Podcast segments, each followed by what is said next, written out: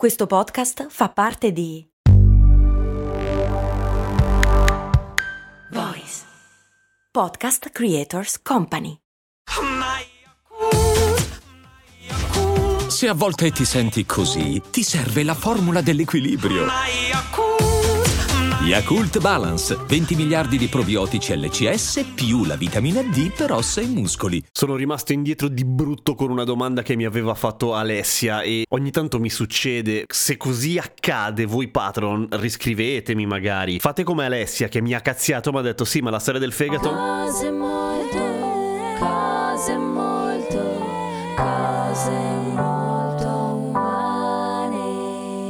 La storia del fegato era questa, cioè la domanda precisa era come mai si dice in italiano avere fegato per dire avere coraggio? La risposta che ho trovato, le risposte perché ho cercato per tanto tempo, nessuna è soddisfacente, però ci provo lo stesso. Allora, intanto una cosa interessante, bene o male, il fegato c'entra col coraggio in un casino di culture, più o meno, nel senso che nei paesi arabi si usa il fegato come coraggio, in Cina non si usano i modi di dire... Cosa ne sai te che non si usano i modi di dire in Cina? Ma che cazzata stai dicendo? Intendo che non ho trovato testimonianza che si usino modi di dire col fegato. Oh, dai, minchia. capito, capito, fai come cazzo ti pare, poi ti arriva le lamentele dal consolato cinese e cazzi tuoi. Ah, Forse non si usa nei modi di dire comunque, però in medicina cinese il fegato è la sede del coraggio. In inglese non si dice proprio fegato, ma si dice guts, cioè l'interiora per dire avere fegato, appunto. Per cui qualcosa c'entra. C'è da dire questo, che per gli antichi greci, che non erano proprio dei campioni dell'allegro chirurgo, il fegato era la sede di tutte le emozioni, tut- proprio tutte quante. Rabbia compresa anche, da cui viene sempre in inglese eat my own liver, ma anche in italiano mangiarsi il fegato dalla rabbia, no? Non solo i greci credevano così, ma ci hanno fatto anche una storia che sicuramente avete sentito di Prometeo, il titano che fotte il fuoco agli dei per darlo agli umani. Bella Prometeo, te ne dobbiamo una, rompendo di fatto un monopolio che andava avanti da millenni e chissà come staremmo messi adesso tutti a pagare le tasse agli dei per potersi accendere una sizza per dire. Ma per questo viene incatenato a una montagna, condannato a farsi mangiare il fegato da un'aquila, credo, comunque un grosso rapace ogni giorno. E la cosa buffa è che il fegato gli ricresce. Non hanno tutti i torti, perché il fegato è l'unico organo che ricresce. Non, non se lo togli, se ne tagli un pezzo per una serie di ragioni, ricresce. Bravi greci, questo è, è inquietante pensare che l'abbiano scoperto però. Come l'hanno scoperto greci? Eh? Quanta gente avete fatto fuori? Curiosando nei loro corpicini, curiosoni. Comunque per tornare a noi, essendo il fegato la sede di tutte le emozioni forti come la rabbia, il coraggio, ci sta che avere fegato voglia dire quello e che mangiarsi il fegato vuol dire avere rabbia. E la correlazione che i cinesi spiegano un po' così è che se tu ti rodi dalla rabbia non hai coraggio e viceversa, cioè se hai coraggio non sei arrabbiato perché? Perché vai lì e lo- gli tiri una capata in faccia perché hai il coraggio e la rabbia passa. Il fegato era ritenuto così tanto la sede delle emozioni che è uno dei motivi probabilmente per cui gli aruspici quando pasticciavano con l'interiore de- degli uccelli o del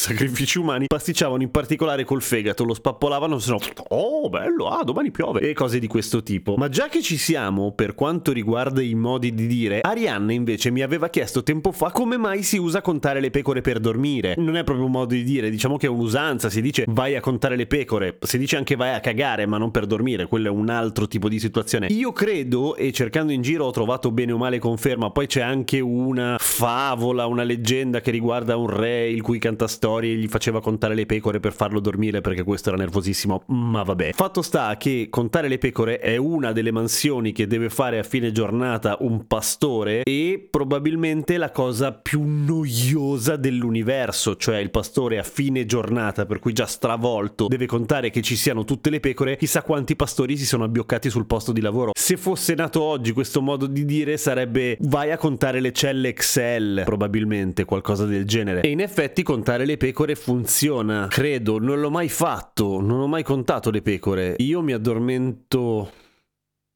io mi addormento guardando i meme e non si fa perché non bisognerebbe guardare il cellulare prima di dormire. L'ho già detto in un sacco di puntate. Aiutatemi, ho un problema. Se ti piace Cose Molto Umane diventa anche tu patron e iscriviti a patreon.com slash cose molto umane, sostieni Cose Molto Umane, ascolta senza pubblicità Cose Molto Umane, comprati la maglietta di Cose Molto Umane. E fai vedere in giro che ne sai a pacchi. A domani con Cose Molto Umane.